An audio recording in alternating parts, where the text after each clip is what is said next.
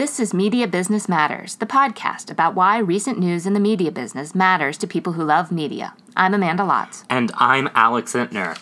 This week is Media Business Matters Year in Review. We're going to take a look back at the stories that we kind of thought defined the year in media, whether it's film and television, music, or industry-specific stories, or going broader and talking about industry-wide stories as a whole. And I'm not sure whether this is just recency effect or it really just has been a tremendously busy last few weeks, if not months.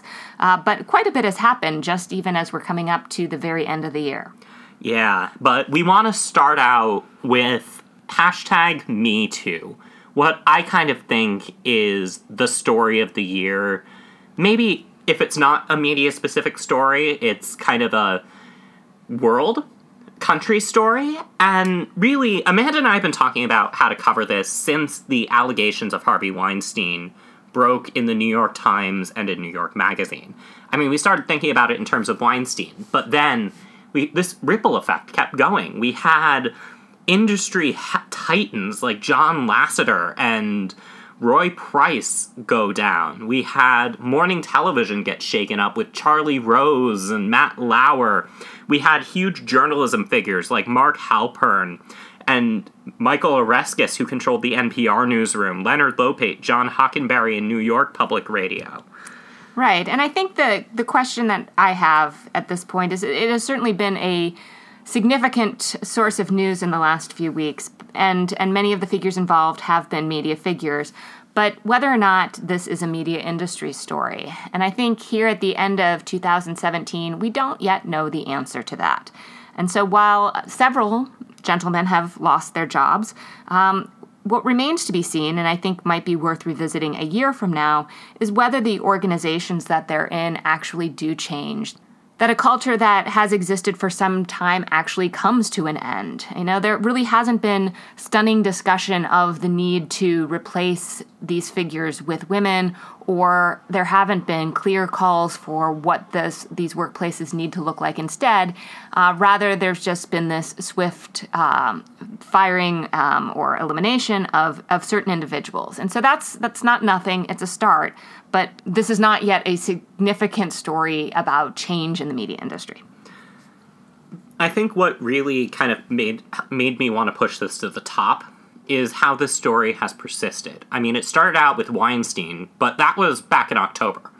And two and a half months later, we're still sitting here talking about this and talking about the impact. I mean, you could even look at streaming. Roy Price gone at Amazon. Jeffrey Tambor may yeah, or may not yeah. be off Transparent. Yeah. Kevin Spacey from House of Cards. But none of, you know, there are a lot of men running a lot of things. Yeah. These are, this is not even ten percent of the offenders. You know, this is just the... I, I, I'm skeptical that, and it's a skepticism that, that comes from a, a lifetime of experience, and I'm glad to see this happening, but it is so far from enough, um, and it's so preliminary uh, to be calling that, that this is actually going to mean any kind of change. So let's move on to Donald Trump, and another... As much as I don't want to say he is a key figure in media and how journalism works, he has really kind of shaped how journalism and media industries have functioned. Right, and I think the point to acknowledge is that a, about a year ago, you know, immediately post-election, that there was sort of a suspicion that the somewhat crazy world that we had been in through the election was going to come to an end, and that we'd go back to sort of regular news cycles and, and not feeling constantly overwhelmed by all kinds of information and misinformation. And I think the part that we that, that hasn't changed is that didn't go away.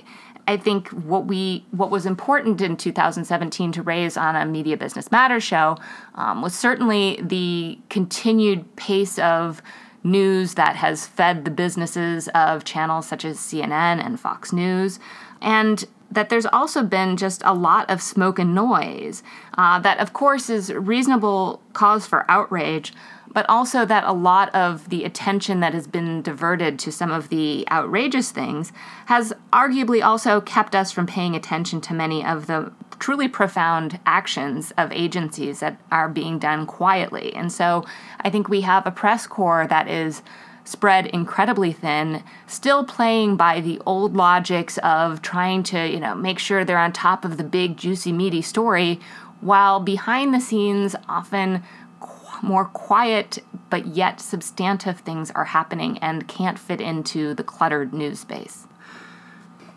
News cycles have gone crazy this year, and it seems like news stories can break not only every day or every hour, but multiple times an hour. You could be seeing something come out of Washington, D C. And I think your point leads us right into the next segment of our show, where we're talking about we're talking about regulatory stories. Right. And we're going to start out with a couple of actions of the F C C. Yes, it's been a, an incredibly busy year in terms of changes in the the rules for how media companies operate. Um, you know, these are rules that don't even change, you know, once a decade. And we've had several new decisions, largely a result of an F C C not only controlled by Republicans, but I think uh, in particular, this is a this is a this is an F C C of a specific order. Uh, I have been most reminded of. The the F C C chair under uh, Reagan is the other one that uh, historically is sort of infamous, um, who was known for eliminating regulation of television, saying television's just a toaster with pictures. And so the idea that, you know, it, that television was no more significant a technology than the toaster. Um, and actually Pai's approach is not far off that. Um, He's and, very deregulatory. He's very much... You know, well, he, he tries to argue his points as that, but, yeah. you know, if you look at what he's doing, the impact of some of these things could be huge. You know, it's been easier to connect the dots between Pai and uh, the telecom industry that has lobbied him very hard in explaining some of the things that are going on. And it doesn't look like this is a matter of conservative principle and policymaking as much as regulatory capture. So let's get into a few of these actions here. The first one we, we're going to talk about is cross-ownership. Right. And so there have historically been rules against the ownership of newspapers and televisions in a single and television stations in a single market. And the, the origin of those rules is really the principle of diversity of voices, and that it would be a bad thing for the newspaper and the television station in a single place to be owned by a single entity. So the information being controlled by one company yeah. that gets to the people of the yeah. town. It's not that the old rules on cross-ownership hold up and that the world hasn't changed, but that there wasn't any kind of sophisticated discussion about what kind of regulation and policies could actually help create diversity of voices. I think the thing that's most concerning here is just the across-the-board struggle of local media uh, to survive in, in the current environment, uh, the, the current environment, in other words, um, digital distribution, which really doesn't incentivize localism. And so I think it's not that nothing needed to happen, but the elimination of rules uh, and sort of a blunt instrument uh, approach was probably not the best way to go, but uh, given the what we've seen of the F C C in the in recent months, uh, not at all surprising. We can talk about local journalism more in a little bit, but let, let's talk about another story that's facing the F C C right now. Pending final approval from the F C C is a rule that will relax the station ownership laws, raising the rate from around forty percent now to seventy-two percent. Well, and so there's two parts here. I mean, one is whether or not the F C C is going to allow the merger between Sinclair and Tribune to go through, and the big stumbling block there is the number of stations that would bring under a single owner. And so the F C C is just now starting to look at the station cap rule, um, which is, it has developed over time, but really for about the last two decades, it's been um, stagnant at around forty, forty-one percent. Um, again, that weird forty-one percent as a result of a previous merger that was given a waiver. But a jump to something like seventy-two percent, that's not just a, a waiver for a, a specific deal. Uh, that really would be a fundamental rewriting of the policy regarding how many stations an entity can own. So um, why those rules exist, you know, in the same way that there were the cross-ownership rules about local voices, diversity of ownership and, and, and local voices have been the, the guiding logic behind most F C C action, um, and letting one entity own enough broadcast stations to reach that percentage of the country is um, significantly opposite both of those regulatory goals. And let's go on to kind of the biggest story that's faced the F C C this year, and that's net neutrality. two years ago, Tom Wheel- uh, Tom Wheeler-led F C C and the Barack Obama administration put in rules that reclassified internet as a, quote, Title two entity. And that put in rules that essentially called all traffic on the internet equal. And Ajit Pai's F C C voted along party lines to revoke this in the couple weeks before this podcast was released. There's been a lot of talk about the impact of this and what we might see as a result. Like, will we see itemized internet packages in the same way that cable is itemized right now? Will we see companies being forced to pay to speed up their traffic? Amanda, where do you find the impact to be? Well, I think, and we'll talk about this, um, or I'll hit on this later in the show um, in terms of things looking forward. And I think the, the impact at this point is unknown, um, but I think the two places that would be most of concern are what this means for startups in terms of competing with companies that use the internet to distribute and will be able to pay whatever fees that internet service providers demand, um, and also what it means in terms of self-owned content, where you increasingly have situations like Comcast owning N B C and various other cable channels, and to pivot to yet another and a connected topic, um, which is the A T and T Time Warner merger, which is also still in limbo um, after being turned down by the Department of Justice, now um, being re-adjudicated through the courts. Um, and so last year we were, this time we were talking about the deal and its implications, but um, it's been a long year and it's still in the news. Yeah, the Trump administration has sued to block the deal. Now, no one's really certain what the actual reason is. The, sp- the rough speculation that was going around in the news was it was retaliation for C N N's coverage of Trump, but, I mean, as much as I believe that, we were talking before the show, and you don't, Amanda. Well, I, who knows what's going on, right? But I think looking at the merits of the case, the argument for letting the deal go through is that they are playing in two different spaces. But what that this does... This is vertical integration. Right. A T and T as a distributor, Time Warner as a content creator. So th- this actually makes it quite like the Comcast-N B C merger. And which was allowed through by the Barack Obama With, with D O J. A huge number of carve-outs and special clauses that would prevent Comcast from using the N B C content strategically. And I think what we're seeing here is A T and T trying to get a hold of exclusive content that would make its pipes, or its competitive position in offering internet service, more attractive than that of, let's say, Comcast in a market that, that it competes with. It's something that net neutrality bring, going down could allow. It could allow A T and T to prioritize Time Warner content. Well, it's not, but so, I mean, so yes, net neutrality enhances the consequence, but even if net neutrality were in place, it would still be problematic in terms of it would put A T and T in a position where they could say, if you want to have H B O, then you have to subscribe to A T and T, right? So the ability to use content exclusively. And so the, some of the provisions that were in that Comcast-N B C deal required Comcast to make N B C and the content that they own available to all competitors. And that is a crucial part of, of this kind of a deal.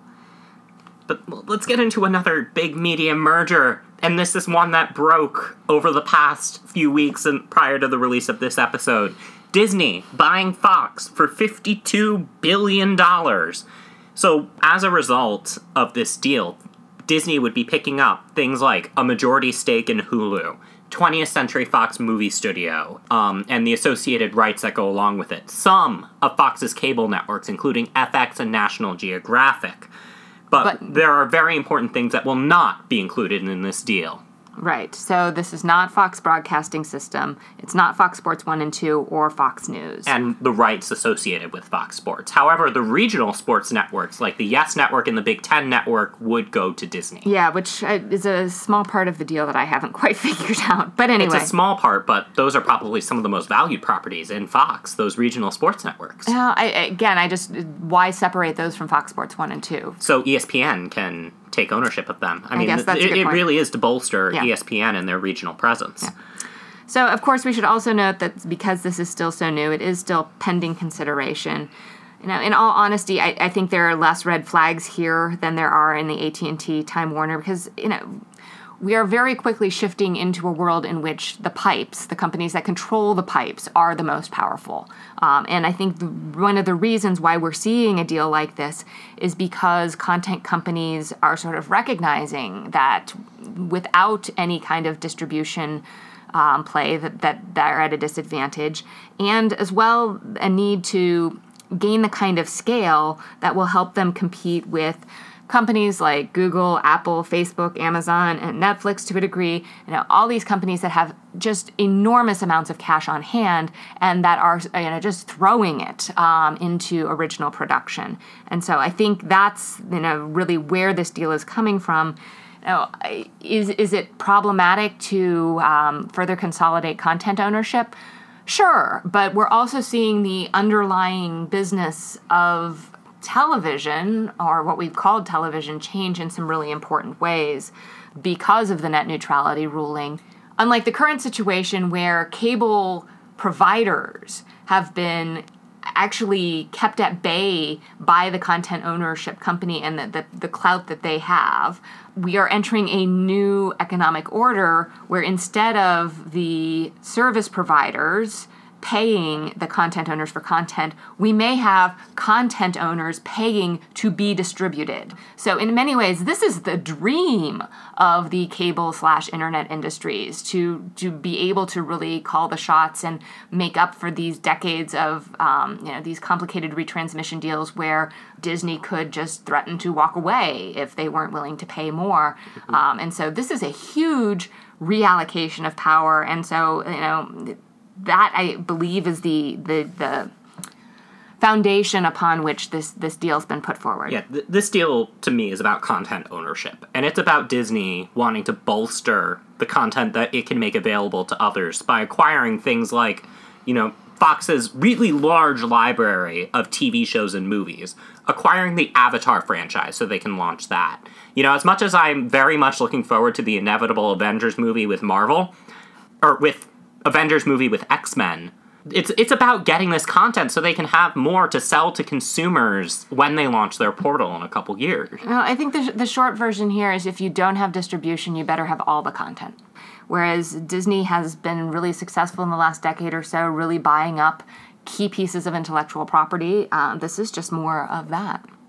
So let's move into the music industry. And we haven't talked about that a huge amount on the show this year. We've kind of been focused in other areas. But the music business as a whole is on track to show its largest year-over-year growth in twenty years. Yeah, and I think, you know, what's notable to me is really just the change in the narrative. I mean, we've really left the the decade or so in which the story was nothing but doom and gloom, the record industry is going to die. And it, it certainly hasn't been easy, and it's not, it's not without consequence. Uh, but we've seen some really significant pivots. Um, First, um, the emergence of downloaded music for, for payment, but now the dominant revenue stream for the recorded music industry is the revenue that they're receiving from the streaming services such as Spotify. And Apple Music, and... and there's a handful of them, right? Yeah, but all the competitors in that space. As a subscriber to these streaming services, I subscribe to Apple Music myself, I mean... it's great to be able to get all your music kind of in one place and to, ha- you know, I, it's worth the amount of money I pay to be able to stream as much as I can. Right. And so, you know, it's still a, a work in progress very much in the question about whether artists are being remunerated adequately. Taylor Swift famously had a big battle with Spotify over those rights. Right. And and we're we're really starting to see some interesting evolution in the music industry. And one music scholar that I talked to is arguing that uh, playlists are emerging sort of as the new album. In other words, as the form by which music is, is organized. And and that has fascinating implications for mm-hmm. uh, both the business and the, the, the content of music itself. So uh, on top of all this, of course, we have the new Taylor Swift album. Uh, Swift now is the only act to have four different albums sell a million copies in a week since nineteen ninety-one. Uh, so, you know, we're we're we're not in an era without big hits. So it'll be interesting to see how this continues to evolve and, and, and what kind of long-term trend it, it develops into. Yeah, I love uh, Lin-Manuel Miranda will tweet out playlists. I don't know if it's once a week or every so often or kind of whenever he feels like it, but he will put out playlists and curate content in that way.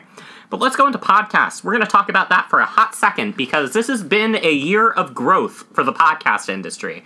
And our first episode of twenty eighteen is actually going to focus on one podcast company in particular. We're in a year of growth for podcasts, and we might be nearing, quite frankly, a bubble that might pop at some point. Yeah, of course, there's there's this huge growth because we're going from something that was really a, a, a it's not a form with a long history, but I think what's also interesting is the growing diversity of the podcast form. Um, and there have been some important shifts from a business perspective in terms of the reporting that um, iTunes allows, which might help better uh, measure exactly what these audiences are, because historically, I think there's been this significant challenge with the metric of merely being how many podcasts are download, which is not at all a, a great predictor of of what is listened to, which and who's listening, and right. whether which, or not they're listening to the ads. Which is exactly and a crucial piece, in, if to the degree that this does seem to be a form that is doing well with advertising in an era in which advertising is struggling in, as the revenue model for so many other media industries. Absolutely. So let's transition to journalism. Mm-hmm. This has been a year of change for that industry. And let's start out with growth in the digital space. The New York Times, in particular, has had huge growth in their revenue from digital subscriptions in particular and other digital publications. You're starting to see local journalism turn to turn to paywalls and other such things as a way of raising revenue from their readers. Yeah, and I think we need to get beyond an era in which we silo print from digital, because I don't think that's actually the story here. I mean, people want their their content in different formats for different reasons. I think the key is what kind of content people are willing to pay for. And so the growth that the New York Times has seen is, is largely related to a very specific value proposition. Um, and I think it's been notable this year, um, particularly just in the last few months, that some of the The digitally native journalistic outlets have, have really started to, to struggle a bit. And I think we're getting to a point of reckoning where the recognition of the fact that you can't can't sustain a business out of uh, uh, clickbait and... Um, you mean that pivot to video isn't working? Oh, well, that's very clear. Um, you know, it's just, it, it's one of many stories that has have been told um, as different businesses have tried to figure out how to make it in this new distribution environment. Um, and so I, I'd expect that we'll continue to see that play out. I mean, again, your revenue model has to be linked to your value proposition. If you aren't actually providing something of value, then you know a quick look, those, those eyeballs are going to go away. If you do offer something of value, you can uh, find subscribers who will pay for it. And so it's figuring out how to achieve enough scale to support whatever uh, reporting base you need uh, in order to provide that kind of a value proposition. The next story we're going to talk about is something that we've mentioned throughout the year, and next year we'll delve a little bit more deeply into, and that's the interaction between news organizations and technology companies like Facebook and Google. And in terms of the amount of control those technolo- those technology companies have over news organizations themselves. Right. And, and so part of this is a straight-up business story and has everything to do with whether Facebook allows New York Times to get advertising or the data from when you share a New York Times story on their site. Um, but it also, I think, is, is worth noting that that the... The prevailing attitudes have shifted this year, and I think a lot of that has to do with closer scrutiny that's developing as a result of what we're learning about the two thousand sixteen election and the the array of hacking, propaganda, and ma- manipulation evidence that has emerged about the limitations of what various social media services were providing to the extent not as as social media in terms of messages that you know we are all creating about ourselves, but in terms of the central role that these social media companies have had in sharing content that has been created by legacy media industries. Yeah, I mean, we're just starting to hear about what happened exactly and how Russian the Russian government was able to manipulate our social media systems to spread fake news and propaganda to our country. As well as the buying possibilities um, and the, the kind of audiences that can be targeted. I'd expect there to just be a lot more scrutiny, and, and that scrutiny may even lead to some regulation and legislation. And so, and a story we want to mention but probably won't talk a huge amount about is there's been a lot of mergers related to conservative media and conservative organizations.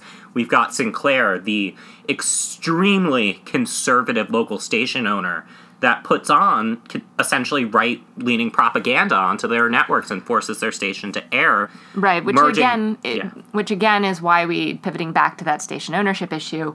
You know, it's one thing for these outlets to exist; it's an entirely different thing for us to be rewriting rules to raise limits from, uh, you know, roughly forty percent to seventy-two percent to allow um, those messages to circulate that widely. Yeah, it's Sinclair merging with Tribune and taking control of all of Tribune stations, which would give it a much wider nationwide presence. And then there's Meredith and Time Incorporated, which is being done with the help of funding from the Koch brothers, the huge Republican donors. So we'll have to continue to watch and see whether there's a uh, media business story that emerges, you know, centrally there. Um, but uh, that will be an item for two thousand eighteen.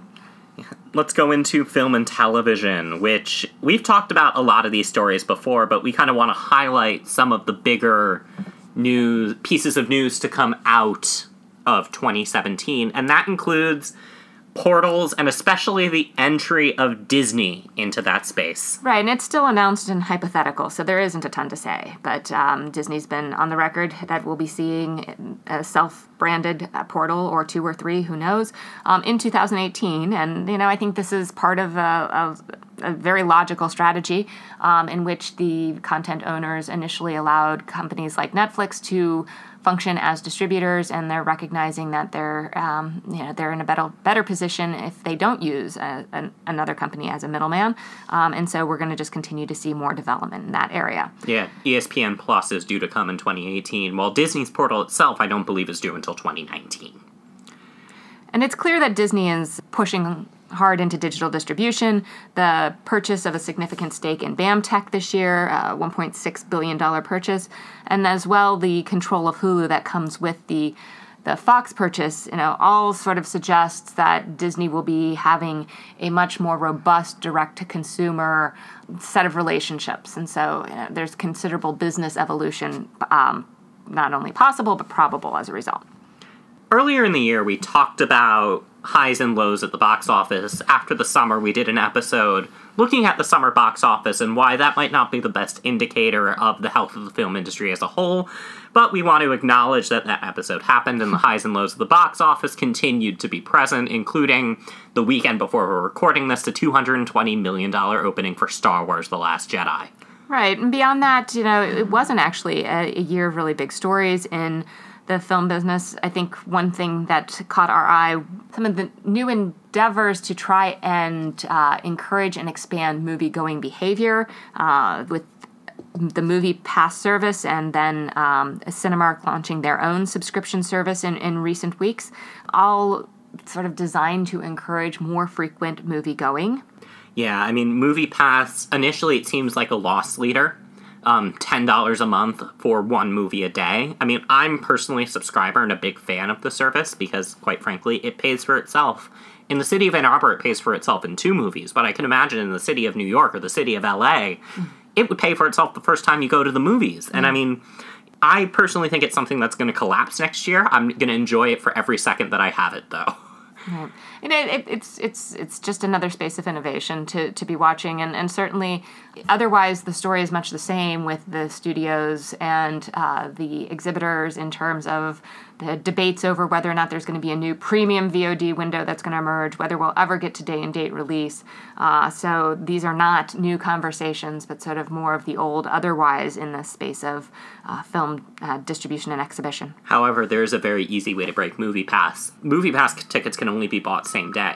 So buying in advance, which is actually a part of Cinemark's mm-hmm. eight ninety-nine a month package, moving to reserve seating where theaters sell out, if you want to see a movie, you have to buy your tickets in advance at theaters like the Imagine and Celine here or the New State Theater, which just reopened and is absolutely gorgeous. Right. So I think there are a couple of things going on.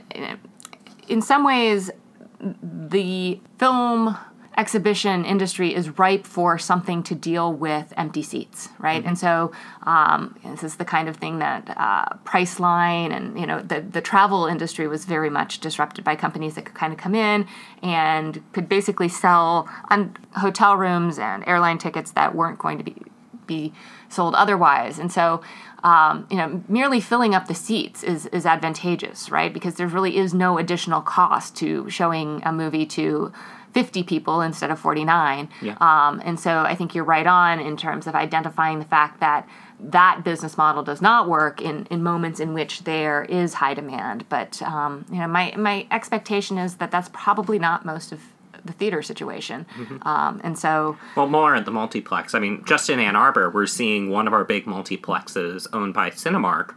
They, what they're doing is they're actually tearing out all the seats in their theater and replacing them with recliners. They're reducing their theater capacity, but they're trying to up the comfort, and they're actually moving to reserved seating. Right. So the idea that, that if you want more people to go to the movies, you have to make the experience better. Yeah. We talked a little bit about portals earlier in our episode, but let, let's get into some of the stories that have come out over there, including how much money they freaking have. I mean, they have... fifteen billion dollars was spent on programming for streaming services this year. Right. That's up from four billion dollars five years ago. Right. And so the biggest stories here, so the biggest story here, Amazon losing its top execs, um, although there were certainly indications that there were uh, there was a struggle with strategy even before uh, some of the allegations of, of sexual harassment were released. Most recently, it seems like Amazon has taken the bait of blockbuster aspirations and, and all of the new development announcements coming out from them. Probably uh, the biggest one is Lord of the Rings, right. um, which will be a two hundred fifty million dollars deal just for the rights to the series before any production happens. Right. And so then over at Hulu, it was probably uh, the biggest story there was the success that uh, the service found with The Handmaid's Tale. But I think we have to have a big question mark about whether or not that is enough uh, to sustain a service. Apple entering the marketplace, again, I'm not exactly sure why. When you just have so much money to throw around, you need to make your own original content, it seems. Facebook is getting in that game, too. But I think the story across the board, and this goes back to Amazon as well, is that one thing that people who've been in these industries a long time have learned is that money alone is not enough.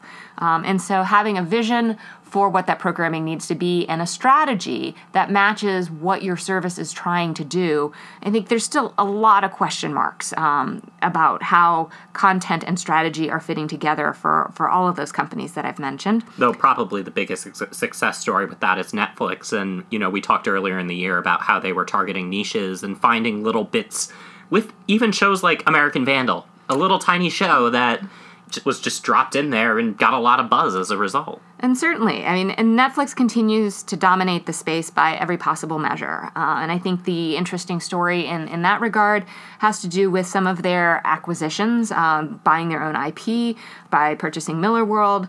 Um, the signing but, of Shonda yeah, Rhimes to an no, overall deal. They're not deal. buying Shonda Rhimes, but they're buying Shonda Rhimes, right? Yeah, they're, so, they're paying her, and she's going to produce all her content for Netflix now.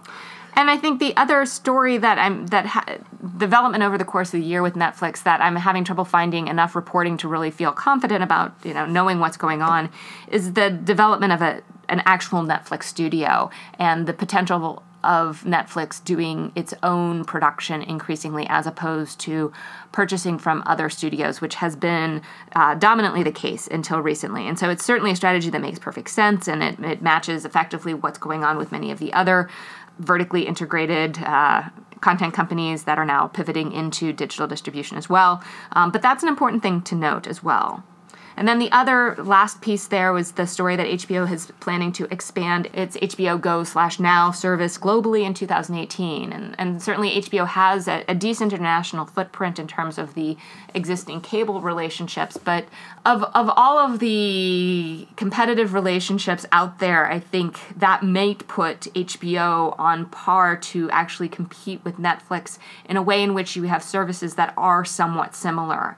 I think one of the biggest frustrations I've continued to have with coverage of this sector has been the degree to which sort of any company that streams video is assumed to be competing with each other. And instead of acknowledging that there's actually uh, an array of different kinds of mass services, there we'd have Netflix, Amazon, um, you know, but even though uh, Netflix is mostly television at this point, uh, Amazon and Hulu have a lot of movies. Um, Hulu has, you know, been very much connected simply to its owners. And so the idea that, you know, every service is going to be competing uh, in the same way or to be functioning as a substitute, I think is, is, a, is a misunderstanding of the industry. We we had a lot of niche services in the past, a couple of which actually closed this year. Fullscreen and Seeso went away. I mean, those services were not intended to compete with Netflix as much as fill in a gap that Netflix might not have been serving. Correct. And so I think the really the story here for two thousand eighteen is is more development in terms of whether or not the marketplace will remain multifaceted and and as different companies try and figure out how niche you can be to survive. And, you know, again, I think it comes back to value proposition. Uh, if you're offering content that is unavailable elsewhere that people really value, they will pay for it, and you just then have to figure out what is your price point in terms of how much do you charge that um, you know, will keep them coming and serve your library. We also want to acknowledge here a story that isn't really a huge story, but continues to pervade, and that's the idea of cord cutting and declining subscriptions for cable providers. Right, and I think in, in some ways, despite the discourse about cord cutting persisting for quite a while now, um, it it was more than just a uh, hypothetical. Um, right now, the numbers that I'm seeing, it's that it looks like one point three six million uh, homes uh, effectively cut cords this year. But isn't that like a very small percentage of cable subscribers as a whole? Uh, I think the number I'd compare it to is that there are one hundred fifteen million U S television households, right? So this this isn't like the sky is falling, um, but I think the people who follow these sorts of things, they they are concerned whenever, you know, numbers are increasing. And so this was an increase over last year. We are we are not at the end of this. I think we are actually getting to the middle, and the middle is an interesting place because it is a place of experimentation and abundance. Um, and so there are a lot of different services uh, and types of services increasingly coming to market, trying to figure out if they can survive. Like Hulu's cable service, YouTube Red. Right. Um, and, Swing T V. And YouTube Live, I think it is. So, I mean, one of the new things in the marketplace were, was the emergence of these packages of channels, basically just a cable package, but you they're internet distributed. They're often called they're called V M V P Ds for virtual um, multi-channel video programming distributor. And yes, you know, they they are now competing with Sling and uh, DirecTV Now. But importantly, there hasn't been huge take-up of any of these or all of them in aggregate. But instead, what is really developing is is more variation that actually matches the variation in U S households. So it, it, it's really a curious thing if you think about, you know, how many things are priced. But, you know, if you have a house full of, let's say, um, two parents, two kids, um, you pay for cable subscription in the same way that a person who lives alone does. Um, and so even though that person who lives alone probably didn't need that giant package, there was no other option. And so what a lot of these services are offering is greater flexibility and, and specificity of offerings, to the degree that there are still many family households, you know, that that bundle will continue to persist and, and offer some value. Uh, but in other cases, you know, the ability to just have Netflix or Netflix in a package of broadcast channels or broadcast uh, channels that you can get over the air. We're just getting to an environment where people can pick and choose um, an amount of television uh, service that better matches their needs. Let, let's transition into another industry, a pet industry of my own. I, I've got a couple of stories to share from the theater industry this year. First one involves the demise of Natasha Pierre and the Great Comet of eighteen twelve. I'm going to try to tell this story as quickly and succinctly as I can. When Josh Groban left the show, the producers of Natasha Pierre and the Great Comet of eighteen twelve, so I might butcher this pronunciation, but they replaced Josh Groban with Oak Onaduwan, um, who was a member of the original cast of Hamilton. And he was doing okay, but not great numbers. And Mandy Patinkin became available to take on the lead role. So what they did was they decided they were going to cut Oak's run short in the show and replace him with Mandy Patinkin. However, this created a huge uproar uh, among especially the black community associated with theater, and Cynthia Erivo was a big, the star, Tony Award winner for The Color Purple, over the replacement of the African-American Oak with Mandy Patinkin, a white guy. As a result, there was a huge controversy. Oak stopped talking to the producers, and essentially what happened was Mandy Patinkin bowed out, Oak left the show, and the show died because nobody wanted to be associated with it because, you know, not many people are going to go see a musical about an eighty-page slice of War and Peace without a big name. In terms of what we can learn from this story, I mean, really what happened was the producers made a decision, but they didn't consider the optics of it. Now, I genuinely believe the producers made what is considered to be a business decision by replacing, you know, a, a less well-known name with a well-known name who hadn't been in a musical in a while and would gar- is, was guaranteed to sell tickets. But I think we're going to see producers being more careful about how they announce things and making sure everybody's on board before announcing a big cast change like that. And what else happened in theater this year? Well, there's one particular story I want to focus on here, and that's a story from Variety that talks about how Broadway is moving especially into blockbuster productions. I mean, this started with Hamilton. There have been blockbusters around for a while. Wicked consistently sell out, Lion King consistently sells out, but Hamilton really took things to another level. And as a result, especially Hamilton kind of led the trend of ri- raising ticket prices to levels that hadn't really been seen ever in Broadway theater. I mean, we have Hamilton charging obscene prices with top tickets of eight hundred fifty dollars. Bruce Springsteen charging high prices. Next year, we have the rival of Harry Potter and Frozen. But there's not really as much room for, you know, other shows if you have these huge blockbusters. Mm-hmm. And also in this story, it talks about how plays are being blocked out in some ways, because what you're seeing is you're seeing plays, or you're seeing musicals going into smaller theaters. Like Dear Evan Hansen is running in the Music Box Theater right now, which is eight hundred seats. It's a very intimate space for a very intimate show. You're seeing The Band's Visit in the one thousand seat Barrymore. Those theaters are traditionally used for straight plays, but since you have these blockbuster musicals that are settling in for long runs in the larger theaters, that's kind of boxing out the smaller musicals and forcing them into smaller theaters, which are also boxing out plays as a result. And this is coming off a season. The twenty sixteen to twenty seventeen season was very rough on new plays. You had a lot of shows like Indecent and Sweat debut and really not catch on at all. But yet this upcoming season has many more new plays than new musicals, and many more plays and plays revivals than musical and musical revivals, especially in the spring. You're going to see a lot of plays come in, being led by Harry Potter and the Cursed Child, and a revival of Angels in America with Nathan Lane. And you also have Meteor Shower with Amy Schumer, uh, Keegan-Michael Key, and Laura Benanti leading the thread. You're going to see a season of plays after a really weak season for straight plays on the whole on Broadway.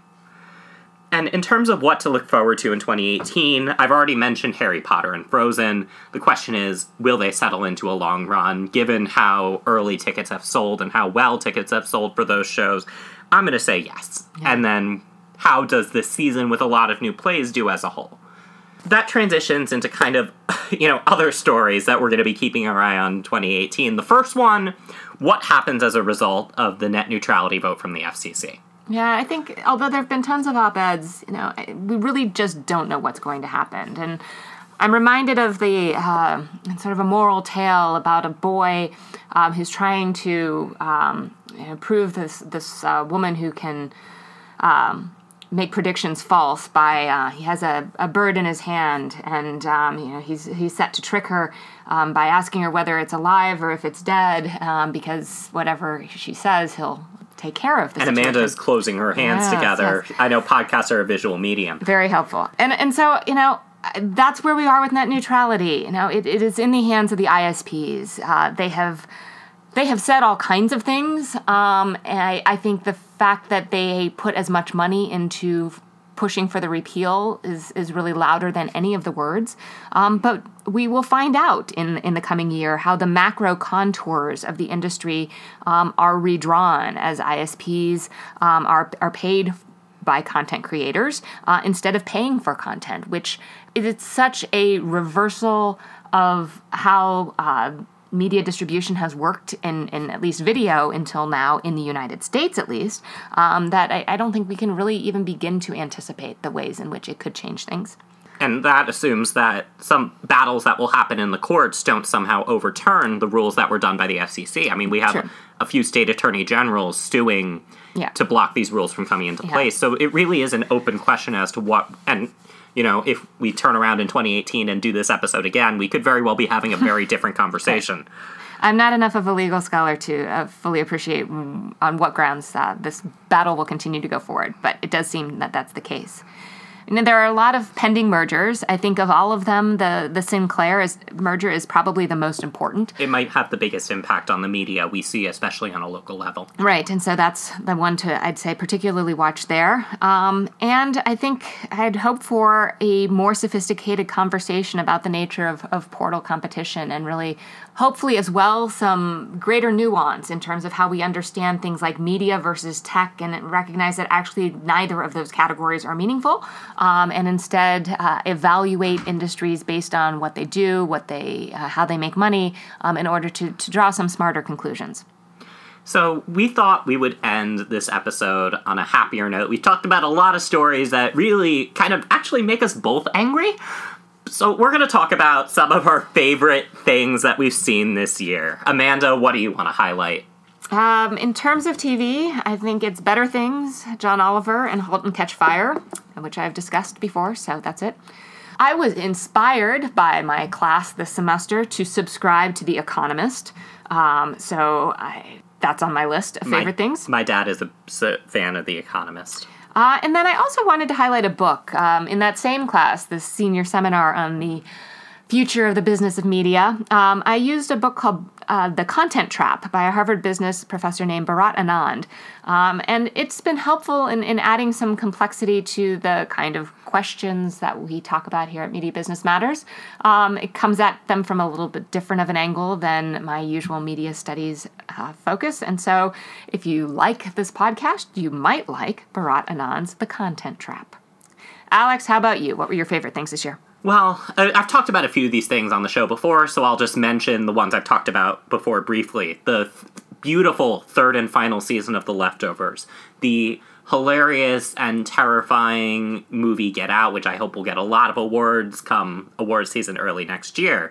Lord's Melodrama, which is an excellent emotional album.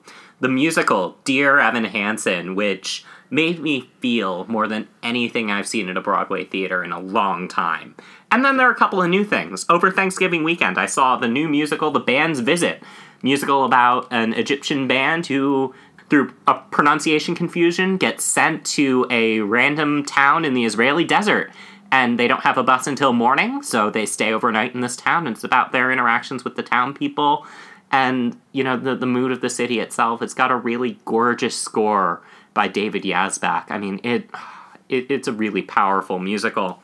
And then podcast-wise, I've talked about Sam Sanders, It's Been a Minute a lot, so I want to highlight The Daily, the New York Times podcast that uh, open that runs five days a week and really is a home to some good long-form reporting, or I guess short-form long, like it's shorter than, it's each episode's about twenty to thirty minutes, but they do deeper dives into stories than, say, something like N P R's Great Up First, which is great at giving you highlights of what's happening. The Daily will dive deeper, usually cover one or two topics a day, and the reporting they do on that show is really interesting. I'm a big fan. Well, in two thousand seventeen, when the biggest podcast story can come from a newspaper, uh, or a, a traditional newspaper, uh, clearly it's the case that the media industries continue to be in flux and change. Absolutely. And that brings an end to this year of Media Business Matters. I know Amanda and I are very happy with the work we've done this year, and if you want to go back and listen to episodes, we mentioned a couple, but we also have our series of interviews on the movie business, the theater industry, and public media, which we're really happy with and proud of. And you can listen to those on our podcast feeds, which you can find at amanda lotz dot com by clicking on the podcast link at the top of the page. And you can also find our show on Apple Podcasts and the Google Play Store. Subscribe on those platforms. Rate and review us. It helps other listeners find the show. Amanda, where can we find you on Twitter? At Doctor T V Lotz, D R T V L O T Z. And you can find me at Alex Entner. That's Alex, I N T N E R. We really want to give a genuine thank you to our listeners who listen as we finish our second year of Media Business Matters. And we hope that you continue listening into twenty eighteen. We'll be back soon with a really cool interview.